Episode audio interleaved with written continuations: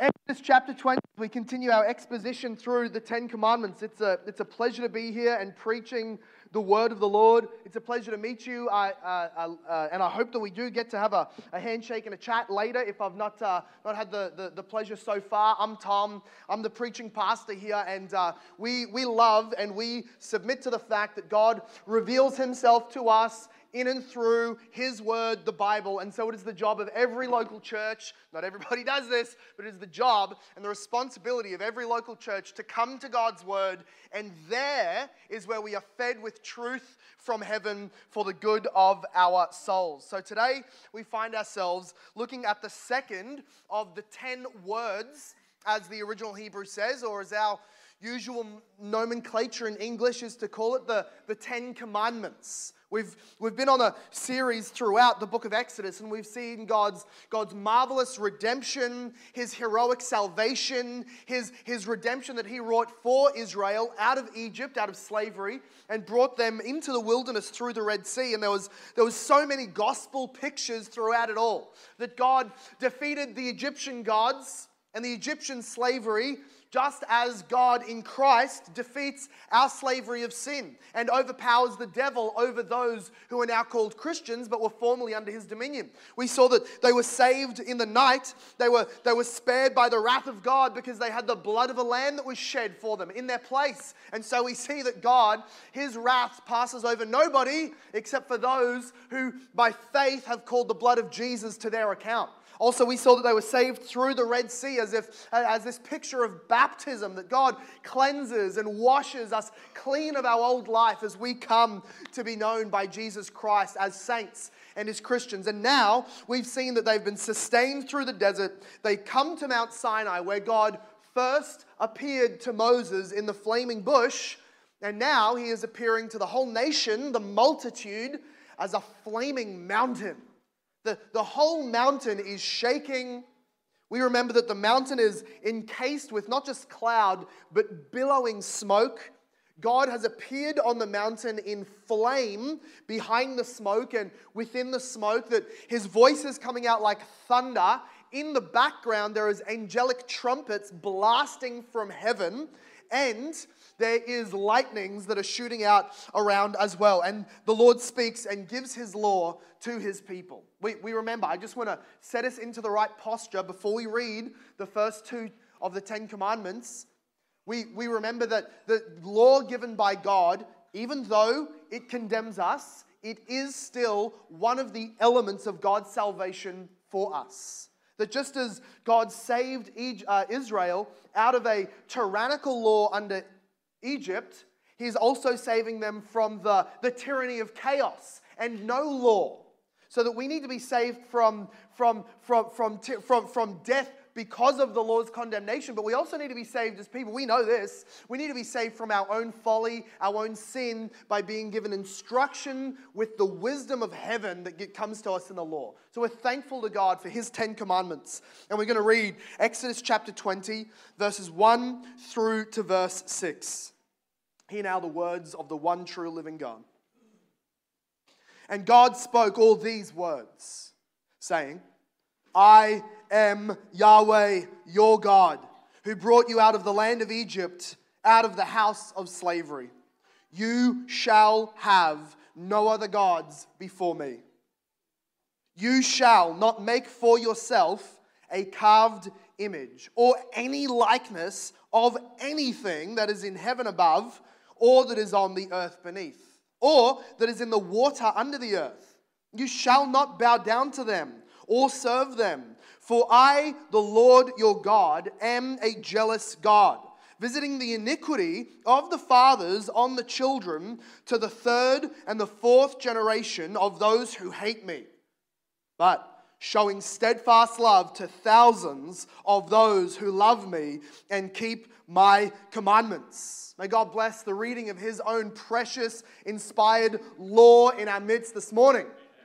Let's do that again. Some of you are new and you don't know how we work here. I say that at the end of the reading of God's word, and we all say, That is true. That's what we got up this morning for. We want God to bless the word in our midst for our growth and His glory. May God bless His own word in our midst this morning. Amen. There we go. We're ready. We are ready commandment number one and commandment number two are different. They're not the same commandment. Augustine taught that chap, the, the commandment number one and number two are just, are just the, the two, two, two halves of the same commandment. And basically, they boil down to this only worship the true God. In two parts it comes. Have no other gods, and also don't worship those gods through images. That is how the Catholic Church divides up the Ten Commandments and then makes the Ten Commandments two so that they nicely and conveniently avoid the commandment to not bow down to statues. The, two, com- the first two commandments are different. Last week we learned don't worship any other gods. Last week we learned in the first commandment only worship Yahweh. This is the who you are to worship. This week we're learning don't worship the right God in the wrong way. So that last week it was who we are to worship, and this week it is how we are to worship the one true God. So, so God, just at the beginning of, of, of, of this recognition, as we come to the law, we realize this God just doesn't really care much for as long as you're sincere. He doesn't come down to earth and say, hey guys, don't know what the big, don't know what the big fuss is about. Whatever you do, you. However you feel like you're relating to me, as long as I've got the right name, maybe even not. Just you do what you like to relate to me, and that'll be enough for me. No, God doesn't care as that, that, that as, as long as we're sincere, He'll accept our worship. What we recognize is that God demands only He be worshipped, and then he goes even further to demand that there are certain rules that you, you cannot break in the worship of him. It is not true. It is not true that in biblical religion, anything is better than nothing. In the Bible, you'd be better off being a, being a lonesome nomad worshiping the desert God than being one of God's people who try and come into his presence worshiping him however you like because you get turned to a crisp doing that. You live a long life in idolatry, sure, but at least yeah, a longer life, at least in a pagan nation. So, so anything is not better than nothing in biblical religion.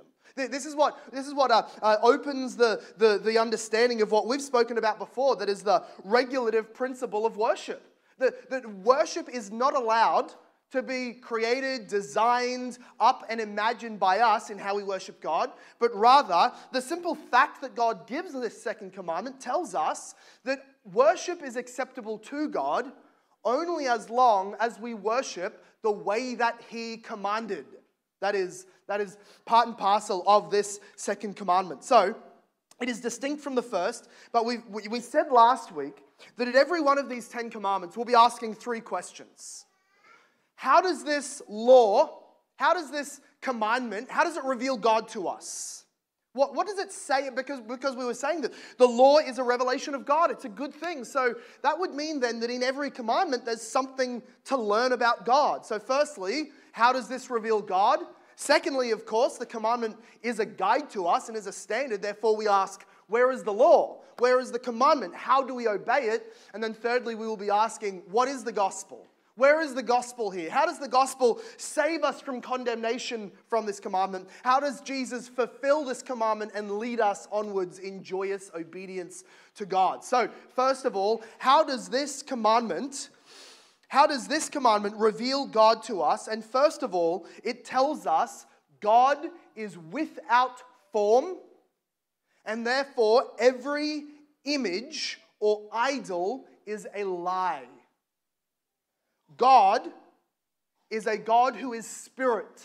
He is without form. That is technical language for body and parts and limitation. He, he doesn't have edges, he doesn't have any physical, visible form in his essence. And that is why, for us to ever, ever look at an image or to carve something as an idol and then say, This is a good representation of God, that image is lying to us, no matter how sincere we are. It is telling us something immediately, necessarily, fundamentally wrong about God, which is that He can be depicted in an image. We see that in this scene, Sinai, it, it, the, the way that it happens, not just what God says, but the way that God speaks to his people here on Sinai becomes somewhat of a, of a paradigm for later revelation Or we could say this the way that God reveals himself today helps us understand the words that he reveals. So, this is what Deuteronomy 4 says. Deuteronomy, uh, a generation later, as they're about to go into the promised land, Moses is quoting God as saying this. And he's speaking about the Sinai day. That is the day that they heard the Ten Commandments. He says this Then the Lord spoke to you out of the midst of fire. You heard the sound of words, but you saw no form. There was only a voice. Verse 15 says this Therefore, watch yourself very carefully. Since you saw no form on that day when Yahweh spoke to you at Sinai out of the midst of the fire, Therefore, beware lest you act corruptly by making a carved image for yourselves in the form of, of any figure, in the likeness of male or female, the likeness of an animal on, on the earth, or the likeness of any winged bird that flies in the air, etc. We could, uh, so it goes on. What is the harm of worshiping the true God through a picture? God has never, ever revealed himself to be uh, contained in or rightly represented by any statue, by any image, by any animal whatsoever. We have to understand this very important distinction. Just because God reveals his glory through creation does not mean that we can take any one created thing and say that it wholly and truly represents God to us to be worshipped. Do you understand the vital importance of the distinction there? Just because you can go up to a mountain uh, at sunset, or, or you can look at a dog, never a cat, but maybe a dog or a lion, and you say, Doesn't God picture himself as a mighty lion in the Bible? Yes. And, and isn't he like an eagle that carries us? And isn't he like a solid rock? And isn't he like a, a, a fountain in the desert? Doesn't the Bible itself say this? We say, Yes. Yes, it says it.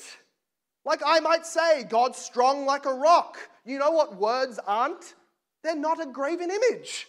What we don't put up is a big picture of a lion behind us on the PowerPoint and have you worship it as if it was God. So the, the, the, fact that God can reveal his glory in such a way through creation does not follow that we can take those instances of creation and say the fullness of God can be worshipped in you.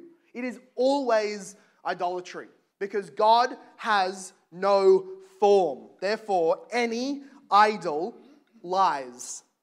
We could go on to say this it reveals about God that he is without limit in his perfection, and therefore every image insults him.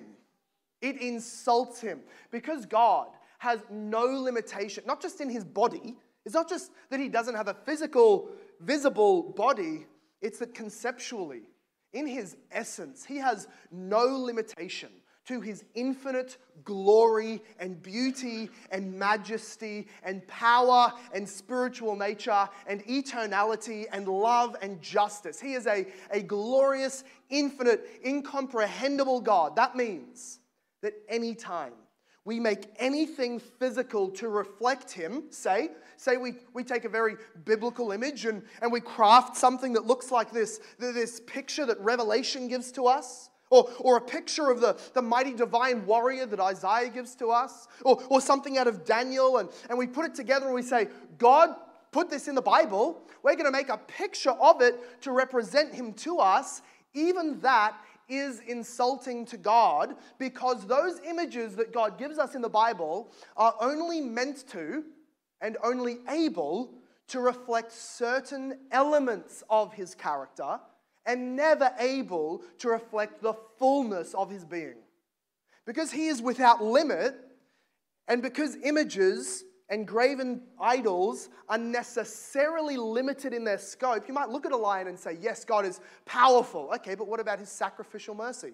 Oh, oh, that's right. We'll, we'll make him a mother that is caring for children. Okay, what about his wrath and his fearfulness? Oh, oh okay, I see. Well, we'll make him, we'll make him look like this. Okay, and what about all of the other infinite amount of attributes that are missing in any picture?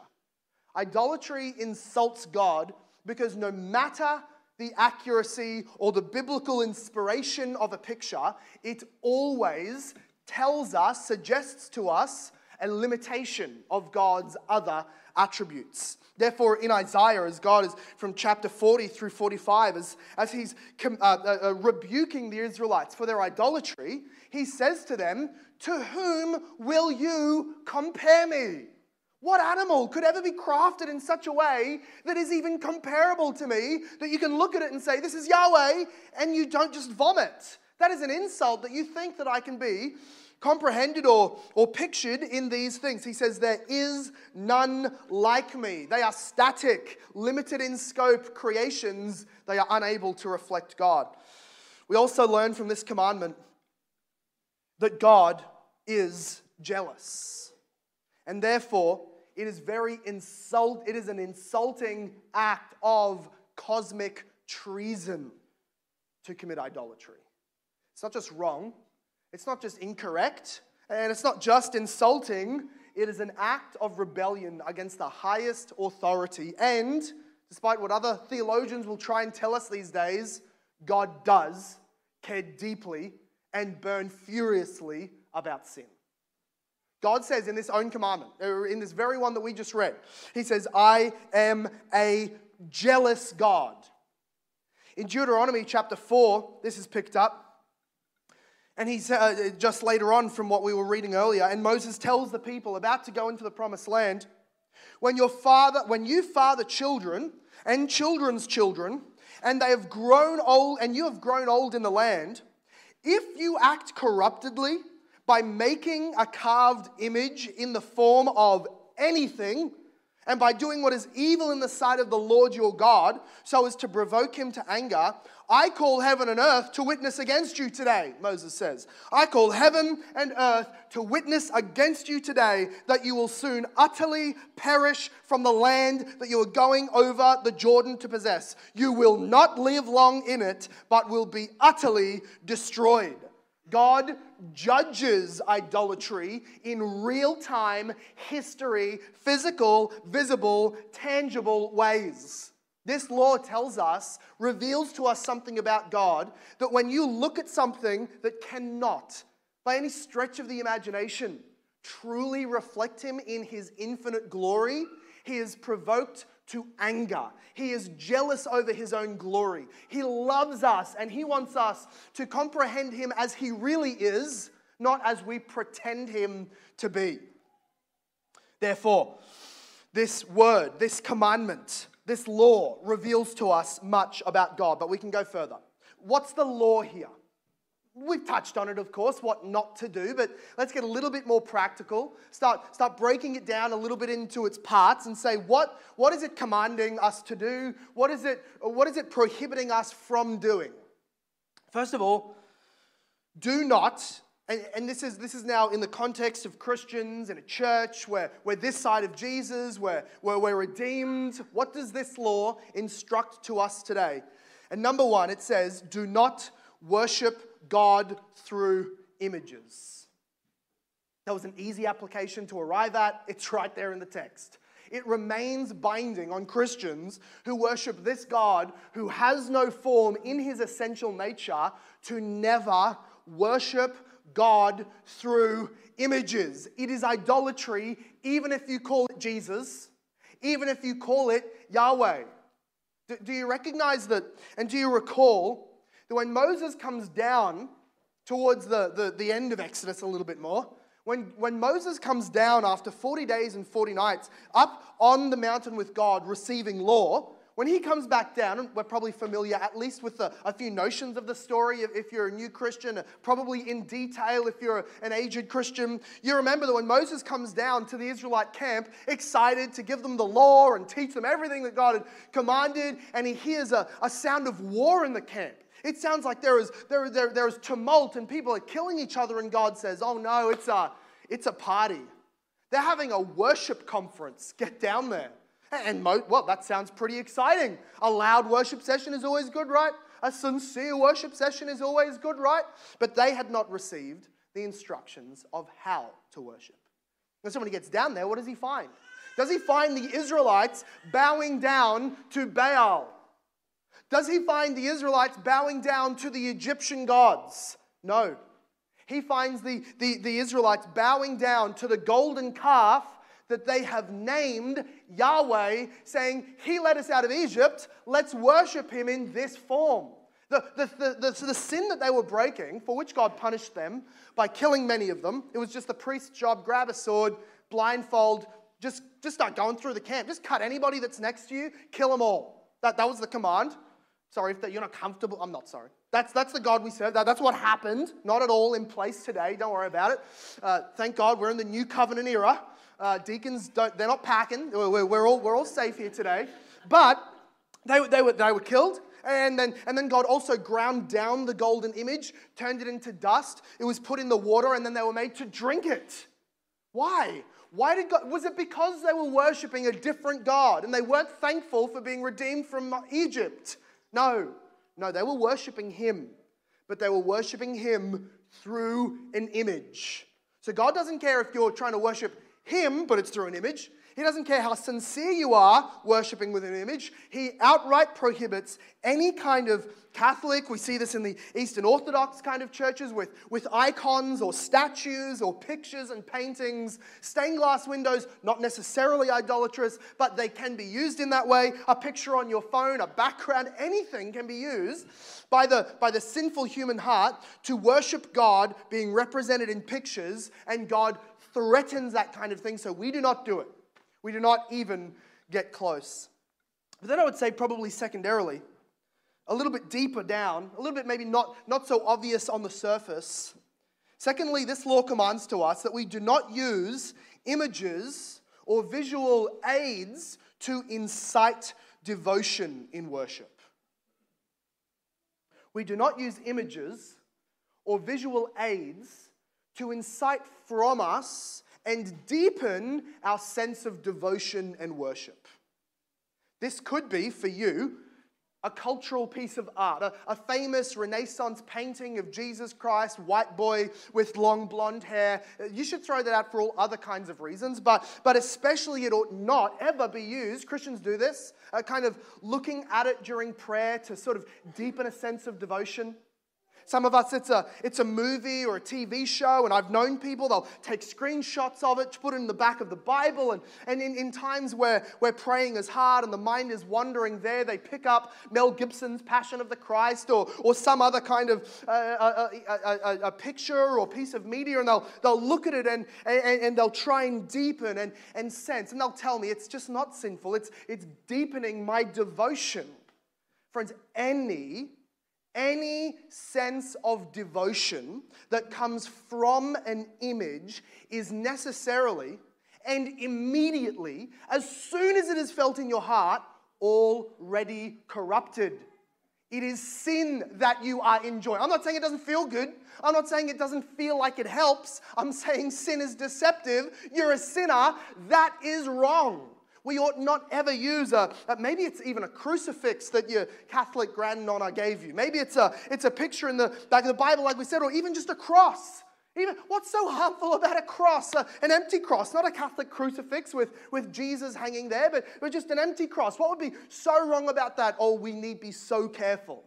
If, if a little wooden, wooden cross that we grab during prayer, if, if a little picture that we run our hands over, if, if a mental image that we need to picture Jesus on the cross in such a way and try and look deeply into his eyes, because that's what our devotional app told us to do with the back synthetic piano music. If that is what we are doing, the worship and devotion that we are giving is necessarily and immediately corrupted.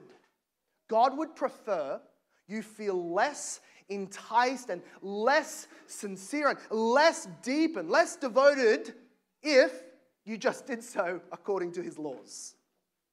Straight. He knows, he knows what we are made of. He knows that we are visual creatures. He knows that we are made of dust, that we have, we have darting minds and, and short attention spans. He knows He gave us a word book, not a picture book. He knows that He did not give us idols, but gave us a formless God to worship. He understands. And therefore, when you feel that tension in your heart during worship or, or during prayer and devotion, uh, as you feel that tension to go, I, I just wish I could, I could grasp visually onto something to lock my eyes on, turn to God and say, You have not willed it to be so now. If I was, if I was on earth at the same time as Jesus, sure. When, when Jesus comes back and we have face to face, embodied, faithless worship, isn't that great that in heaven there'll be no such thing as faith? We'll just have pure sight. You don't have to believe him for anything, he's right there. Faith will be eradicated as sight is fulfilled. But until then, live in the tension of never being able to worship God in and through a visible image, statue, or icon. And thirdly, this reveals to us of God, this, this commands us from God, rather. Firstly, don't worship God through, through images. Don't try and use images to incite devotion. Thirdly, even deeper, we, we remember that we were talking about the law, that it, it doesn't just speak to our actions, but even deeper to our hearts. This is one of those. Don't tolerate in your family, in yourself, in your church, an editing and a constant reshaping of God as He has revealed Himself in Scriptures. It's been said that long before anybody bows down physically to a crafted image, they have already edited God in their mind. We recast the idea of God in the imagination, and then that imagination becomes an image creation. It always starts in the mind. It always starts in the heart. And therefore, you have to catch yourself. You have to be on guard as God commands the Israelites, lest any of you see something about God and think, gee, I'm, I'm just not sure I would do it that way. Oh, oh, he's an angry man, this, this, this God. Oh, he's a, he's, he's, a, he's, a, he's a grumpy figure, isn't he, in this chapter? I'll skip to the nice parts. Oh, oh, oh, he's so, he's so exclusive. He used the word jealous. I mean, he's so authoritative. He doesn't share his power, glory, sovereignty, or majesty. I mean, everybody needs to worship him. Uh, uh, he only gives one Savior, really? Jesus? Just one? What about, what about all the people who haven't heard? I mean, I just wouldn't do things, this sovereign God, that everything, sickness or occurrence, everything is ordained by Him. I'm, I'm not sure I would do it that way. I don't think that honors free will enough. Whatever we may say, when we read or see or have the true God presented to us, whenever, whenever we start a sentence with, that's not how I view God. Or God to me is like, or I prefer to think about God as, whenever we do, or even we can go earlier, whenever you read something in the Bible and catch yourself reeling, you go, oh, I'm glad, I'm, I'm glad my progressive friends aren't here reading this with me.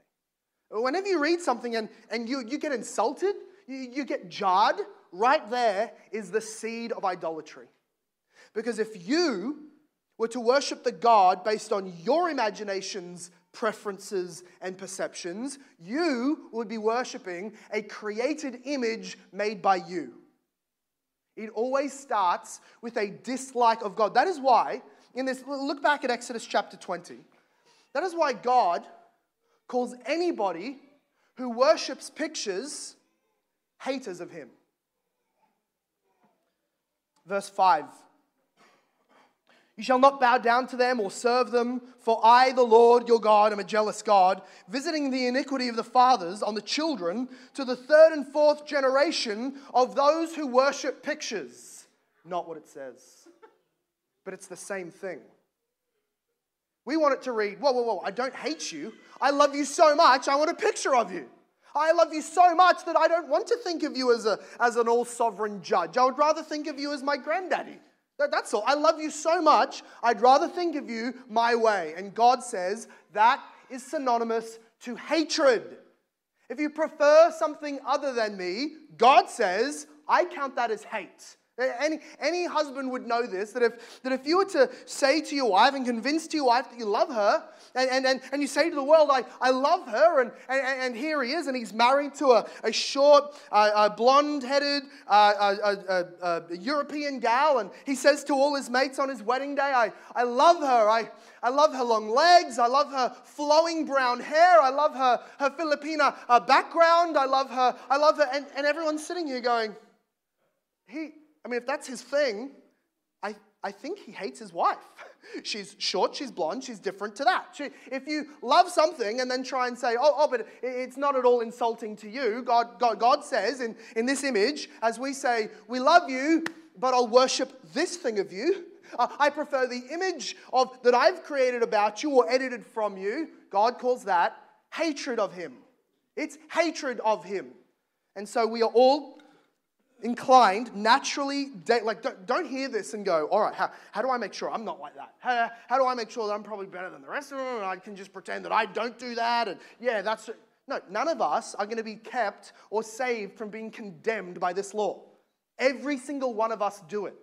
I do it, you do it, every one of the greatest theologians, the most godly hearted men and women of all history do it. The difference between us and, and those who commit idolatry, those churches that go down into horrible false worship, is simply this. Do we carve off our idolatrous preferences with the Word of God rightly applied and exegeted? That's the question.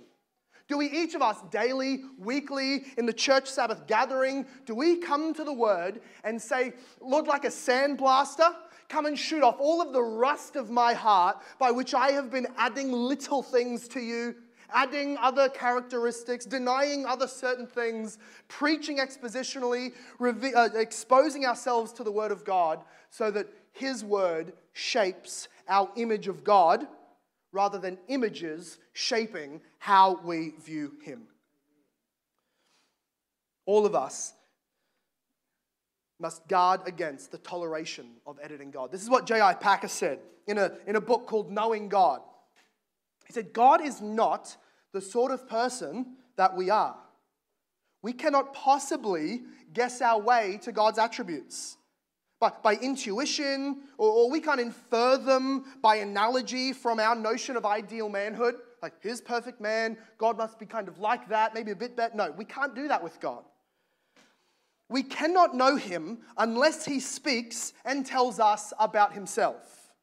Thus, it appears that the positive force of the second commandment is that it compels us to take our thoughts of God from His holy word and from no other source whatsoever. No other source whatsoever must we think of God in His essential, true, personal nature. And, and also, look at this the worship of God, especially in the corporate God. I'm, not just making this individualistic. We need to bring this to the, to, to the reality that it also that, that, that it was on the first time it was spoken, that God speaks to his corporate people. Look at chapter 20 and verse uh, 5 again, as, as, we just read, the, the second half of it. Visiting the iniquity of the fathers on the children to the third and fourth generation of those who hate me. Now, now, now it's, not, it's not speaking of some kind of in uh, uh, uh, some kind of genetic spiritual cursing that, that, that is latent on you, and until you have hands laid on and, and broken off, you have some kind of spiritual generational curse. It's not that, but don't hear me saying, ah, it's not that bad. I'm saying it's worse than that. It's not that demons have their hands on you because of your genetical line. It's that God gives his judgment to you because of your spiritual lineage. That is to say, that, that sins it is not as if children are punished for their fathers' and parents' sins. It is that the children who partake in their parents' sins get a cumulative, growing sense and effect of God's judgment as the generations go by. God's judgment does not sit idle, it compounds.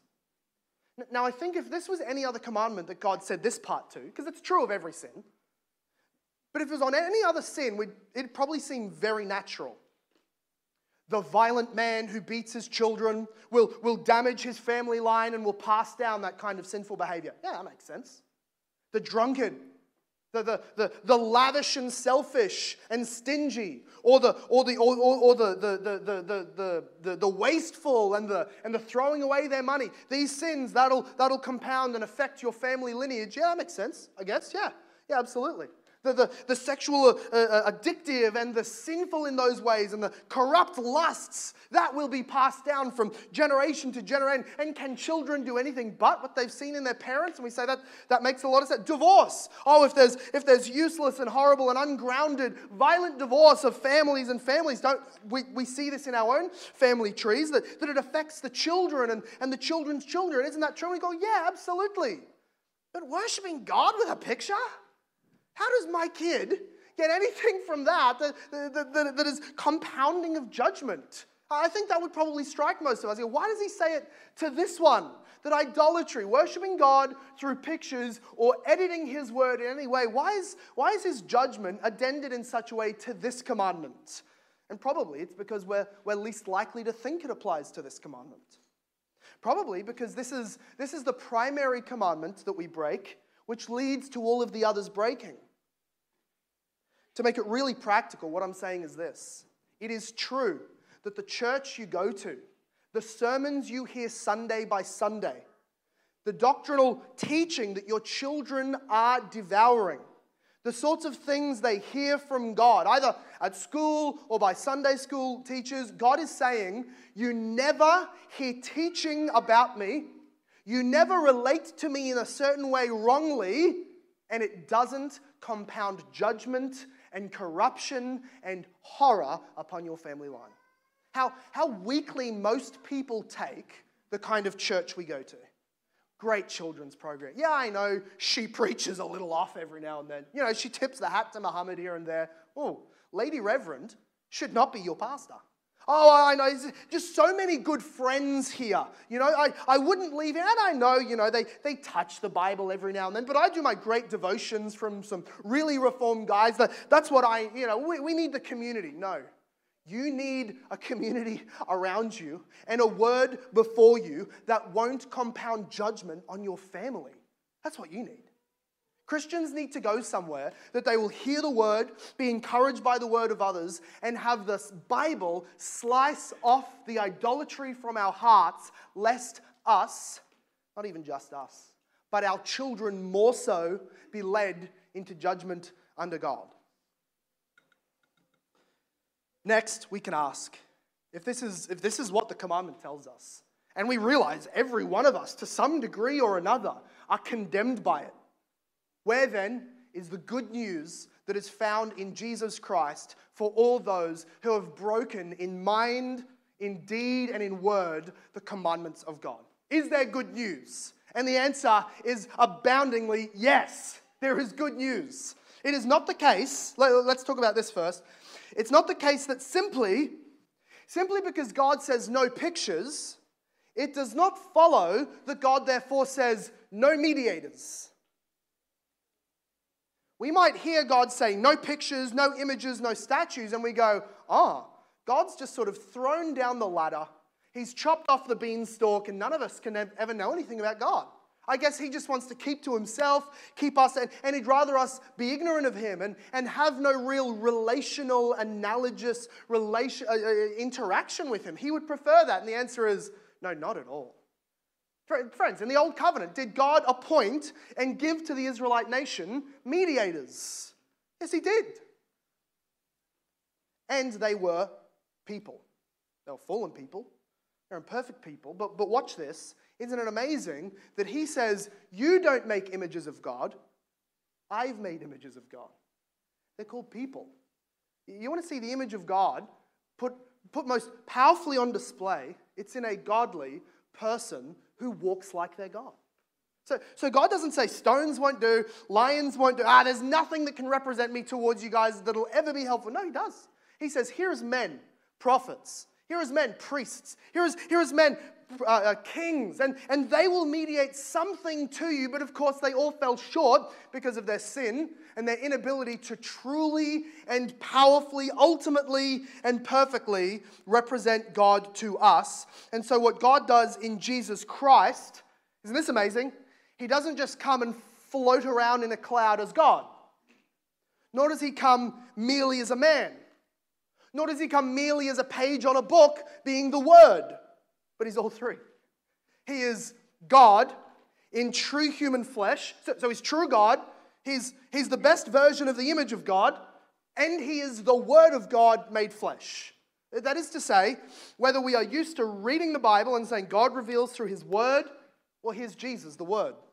Uh, God reveals himself to us through mediated, appointed people. Well, here's Jesus, the person mediating God to us. Well, well, God, God, God, really no one other than God can even represent God. Will Jesus do? Oh, yes. He's fully and entirely God. He is unique in this sense.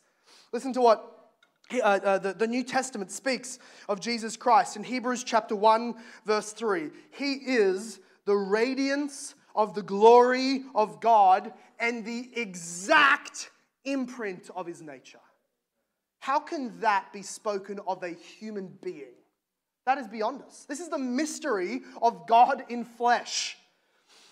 Or Colossians 1:15. He is the image of the invisible. You don't need idols. They're never an image of the invisible God. Jesus, he's the image of the invisible God. The firstborn of all creation. John 14, verse 9, this is what Jesus says Whoever has seen me has seen the Father. Before Jesus, they were told, You can never see the Father. You will never see the Father. Don't, don't hope to see the Father. You can't. But in Jesus' appearance, he can say, Not, you can't see the Father, just, just get satisfied with me, I'll do. He says, To look on me in a way that God has made understandable, relational, accessible. This is what the Father looks like compassionate with sinners, loving to those that are downtrodden and fallen, merciful to those who are rebellious against his laws, sovereign, powerful, fearful to be trifled with, yet extending his arms to shed his blood in mercy for those who need it. This is what God looks like. It is Jesus. Now, don't hear from that. Well, that's why a picture of Jesus helps me. That's why I take a screenshot of the show, I put it in my Bible, because He's the image. No, He is the image. And how is God revealed? Now that Jesus is gone, back up to heaven for a time, what is the thing that God gives to us for us to see Jesus? Is it a TV show? Is it a picture in the back of the Bible? No, it's not even a description of what he looked like in his earthly ministry. You know what we get? The apostolic word in the New Testament. So, so we're back to this that, that to see Jesus is to see the Father, but to see the truth of the gospel is to see Jesus' face. At least until we get to heaven. Listen to 2 Corinthians chapter 4, verse 4. It says that Paul says that the minds of the unbelievers are blinded to keep them from seeing the light of the gospel of the glory of Christ, who is the image of God. Now, Jesus is the glory of God. But Second Corinthians and other places tell us that if you want to behold Jesus, if you want to have him as close to visible as possible. In, in this age, when we live by faith and not sight, you want the next best thing right up, almost, almost falling into sight, and yet, and yet somehow it doesn't. You need the sight of faith the spiritual sight, which beholds Jesus in the gospel as all that he is for us, as, as a savior from sin, as a, as a redeemer from God's wrath, as a, as, as, a, as, a, as a righteousness for all those who have been condemned by the law, as a king to rule us, a priest to pray for us, a, a prophet to speak to us, the, the husband of the church, the, the helper and the defender of all of us who are in need, to behold Jesus for us by faith alone in the gospel, that is the closest thing we get till he comes back to having any sight at all. That is how we worship Jesus. That is how we understand Jesus and know God deeply and intimately. This is how we behold Yahweh without breaking the second commandment. But of course, it goes deeper. Because, because all of that is great how it reveals God, what it commands of us, and then we hear Jesus perfectly fulfills the, the, the, the commandment. What we haven't said is okay, not just how can we see God more clearly in Christ, but what do we do about our sin? I hope that's been the burning question on you. Is this is helpful, this is amazing, this is great, but if all that Jesus is is another revelation of God, then we will just fall even further short of that again. I'm a sinner. Pastor, tell me how a guilty, defiled sinner that has been com- breaking this commandment every day of my life in thought, word, and deed, how can I be accepted by God? And the reality is that God has shed forth his mercy in abundance for sinners. Look at Exodus chapter 20. The, the gospel's not here, but a clue of the gospel is here. Look at chapter 20 and verse, the end of verse 5 into verse 6, where he said for, that for those who hate him and break his commandment about idolatry, he will visit and compound that judgment to the third and fourth generation. Verse 6 But showing steadfast love to thousands of those who love me and keep my commandments. This isn't maths to go and try and play, well, well, how many great great grandfathers do I need to have as Christians before my, my, my line is sealed? It's, it's not maths. It, it's, it's an analogy of abundance that he says, this is, how, this is how judgmental I will be, three and four generations, but to a thousand generations. There hasn't even been a thousand generations on earth yet. But to a thousand generations of those who love him, he will love to shed forth his mercy. This is, this is what Thomas Watson says about this part, of the, this part of the Ten Commandments. He says, The vial of God's wrath only drops, but the fountain of his mercy runs. Three and four generations? Is that it for a thrice holy God? That's all he condemns so far, right now, but the mercy that is in a fountain, waterfall. It, it flows, it runs, Watson says. The sun is not as full of light as God is full of love. If you were standing there that day on Sinai and you heard that, God's so judgmental, he'll, he'll pass down his, the, the punishment for breaking this commandment to three and four generations. We need to make sure we get it right. And then you hear him say, but I will be merciful to thousands of generations of those who love me. You would be struck to say, This is a merciful, saving God. No one's bending his arm to forgive us. He seems to delight in doing this. And that is the God that I, that I, that I hold forth for you today. This is the God that sent his own self, his own son, into this world in the person of Jesus, not to tell us how to do better, but to, to die for the payment of our sins on the cross, rose again three days later, and then he publishes this amazing, glorious good news to you. Not just to people 2,000 years ago, not just to your, to your religious auntie and grandma, you. No matter the sins you've committed, no matter how guilty you may feel, God delights, He loves to pour out mercy. And if you just rest on Jesus, you say, Let Jesus take my sin. Jesus, I want you to be my Savior. I don't want to go to hell. I don't want to worship this God falsely. Jesus, receive me. He will. He forgives you, He justifies you, and cleanses you, and welcomes you into God's family. Let's pray. Father God, we are by nature an idolatrous race. Since the fall of Adam into sin, every single human being, Romans 1 tells us, naturally worships the things we see compared to and, and against the God that we can't see. We are naturally short sighted spiritually and corrupted, so that everything we do worship, even if we try and worship the right God, we, we still get everything wrong. And, and this is the thing that we would get most wrong, Lord God that you would ever enter into our nature, into our sinful race, to then pay for all of our sins yourself before your Father, and then raise to rule and reign over a kingdom. That we would never guess. This is proof that we are idolatrous. This is proof that, that the Bible is not written by foolish, sinful men that no one could ever imagine such a glorious, mystical, majestic concept as the gospel of Jesus Christ. Father God, we confess and we have the permission to confess openly and freely that we have liberally broken this commandment. We are frequently dissatisfied with how you present yourself to us in the Bible. We are frequently preferring other ideas of you. We, we often prefer an image to relate to you, and yet we can confess confess all of this sin because you have come and in Jesus Christ you have paid our guilt. You have, you have, trend, you have carried out the transaction in our place, Jesus, that leaves us with nothing left to pay. Please now, Lord Jesus Christ, give faith to those who do not yet trust in you. Please give belief so that they can, knowing themselves to be sinners, know that they can be saved and forgiven because of Jesus and nothing because of what they have done. Please, Lord God, give new faith.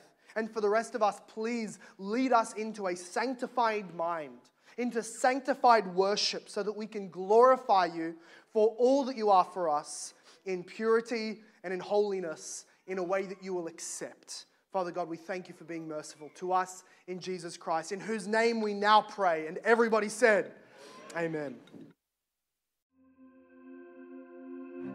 This sermon was preached at Hope Reformed Baptist Church in Logan, Australia. For more information about our church, visit our website at hoperb.church. If you have been blessed, please leave us a review wherever you listen. We pray this message has been used by God to grow and encourage you in your Christian walk. Thank you for listening. Soli Deo Gloria.